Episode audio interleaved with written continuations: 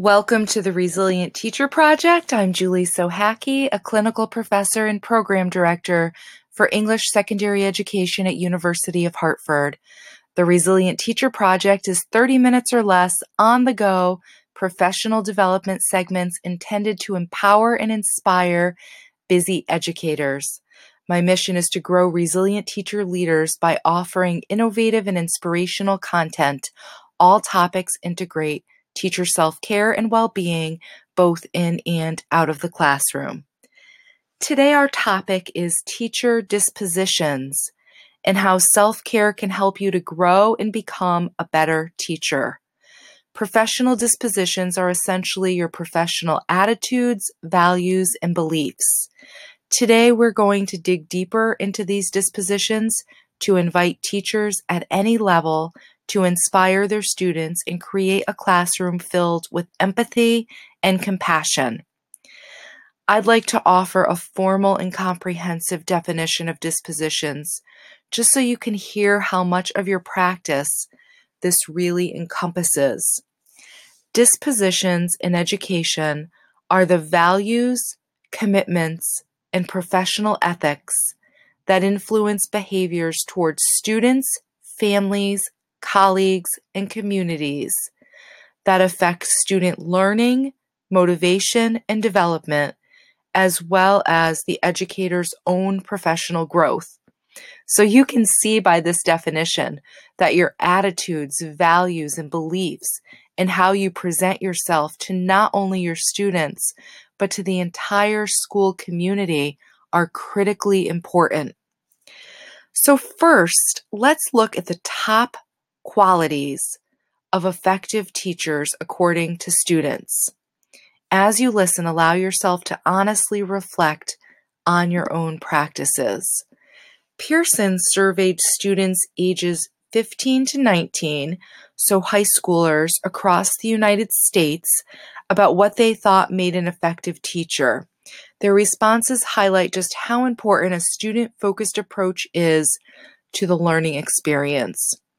The top five qualities of great teachers, according to students, are the following. The first one, the ability to develop relationships with their students. This was the most frequent response, and the research literature agrees with students. Teachers need to be able to build trusting relationships with students in order to create a safe, positive, and productive learning environment. One student actually said that great teachers are willing to listen when there's a problem. The next one is about being patient, caring, and kind. So, again, this one's not about being an expert in your content area either. It's more about dispositions and personality. So, the personality characteristics of someone who's patient, caring, and kind is really a person who's compassionate, and has a sensitivity to student differences. This was the second most frequently reported quality. And there's research to support that teacher dispositions are strongly related to student learning and development. The next one is a broad category, and it's knowledge of learners.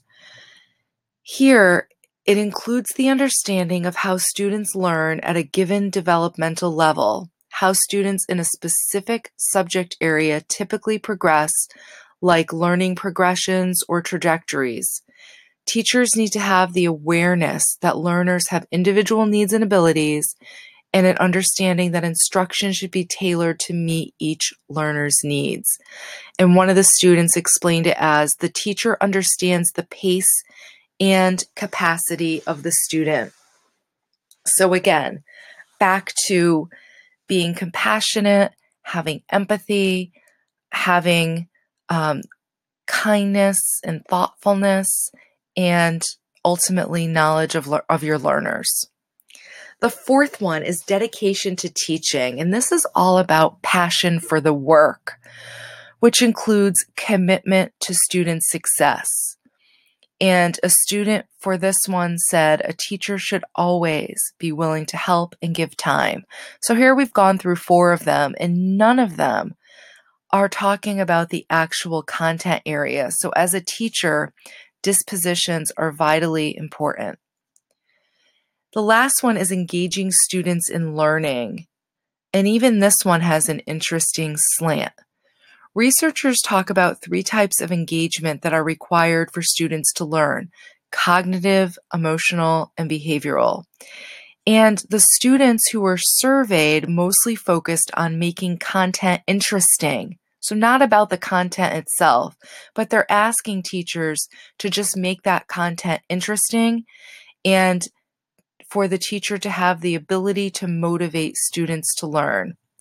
And one student said, Great teachers are motivating students to succeed in and out of school.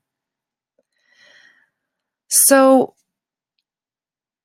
these are the top qualities of effective teachers. All of them are touching on teacher dispositions in one way or another. Let's now go through a quick self assessment process now with just five key dispositions. The dispositions that I'm thinking of are positive outlook, intellectual integrity, respect, self awareness, and dedication. Remember, regular self assessment is an important part of the process. Teacher candidates and novice teachers within the first few years of teaching are growing, changing, and evolving as effective teachers. So, self assessing allows you to develop the habit of ongoing professional development that really should continue throughout your professional career. So, let's take a look at some of these dispositions just informally. The first one is positive outlook, and that's self explanatory. Here we're looking for a teacher who is cheerful, finds good in most situations, is able to praise others, laughs easily, looks on the bright side, responds to challenges, and sees a crisis as an opportunity. Um, just some red flags maybe a teacher who is hypercritical or easily daunted or quick to blame. Um, also, just a teacher who's altogether negative. So, positive outlook is an important disposition because in year three or four or five of teaching, when you've seen obstacles in your way as a teacher, being positive helps you get through those moments. And that's what we talk about um, in teacher resiliency.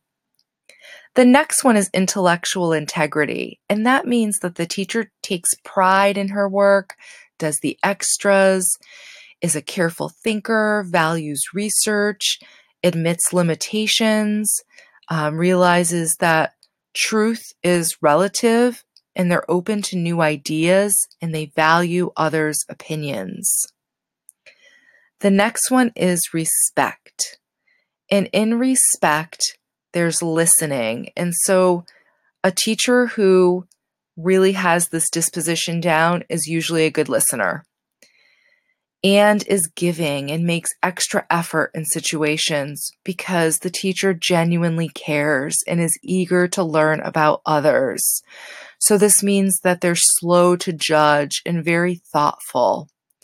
Someone who makes off color comments or really just doesn't listen or uses stereotypical language or seems to be self centered or judgmental um, needs to work on this disposition of respect. The next one is self awareness. And in this, it's very interesting because it's asking the teacher to know and accept her strengths and weaknesses. And someone who's not self aware basically has a limited knowledge of her strengths, weaknesses, and her potential. Someone who is self aware also is able to accept criticism and is willing to hear another person's viewpoint and also is able to reach a high quality of reflection. And now, dedication, which is the fifth disposition that I just wanted to touch on briefly. A teacher who's dedicated is going to give extra time, really cares about her work, is actively engaged in life, actually does extra work, She's willing to help others, take risks, and completes work on time. So, hopefully, these will give you some food for thought as we continue on this journey of really diving into dispositions. So, I hope that you have a better sense of what dispositions are and why they're so important for educators. Our children need teachers who exhibit and model these characteristics. These dispositions are a starting point. We as teachers need to model empathy, resilience, compassion, and also have the ability to build trust with our students. That's why relationship building is so important. Trust is actually built in small incremental moments over time. I love the goal of Scarlett Lewis's Choose Love Enrichment program because we as teachers can model the knowledge, attitude, and skills to choose love in any situation. We need to step up and show our students these abilities. And that's why exhibiting the foundational dispositions are critical. Teachers are then able to model some really important knowledge, attitudes, and skills that can change students' lives. Remember the student feedback from the survey at the beginning of this episode? Well, imagine teachers who model empathy, compassion, and resilience. How would students rank those teachers? I think they would be off the charts.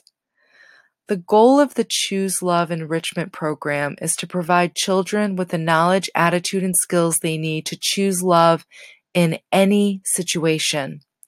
We need to model these abilities so that our students can begin to practice them if they are not already. We need to create a safe community where these practices are embraced and encouraged. So, here are the specific practices.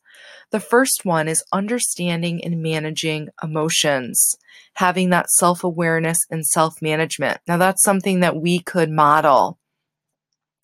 Another one is setting and achieving positive goals. Setting goals in the classroom is something that we can model and scaffold for students.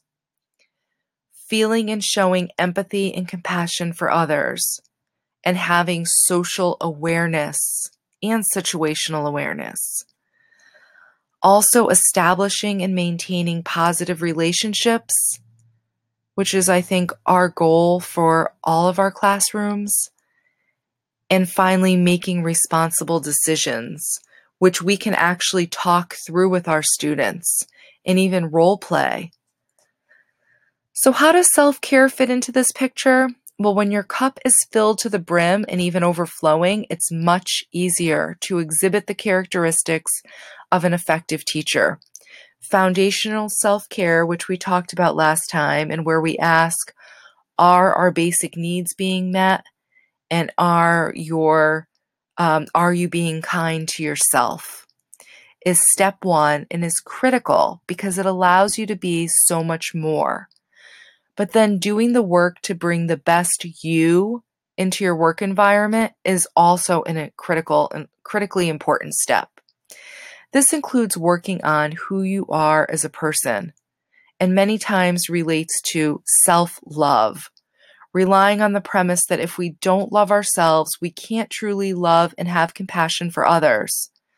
And the first step to self love is always self care.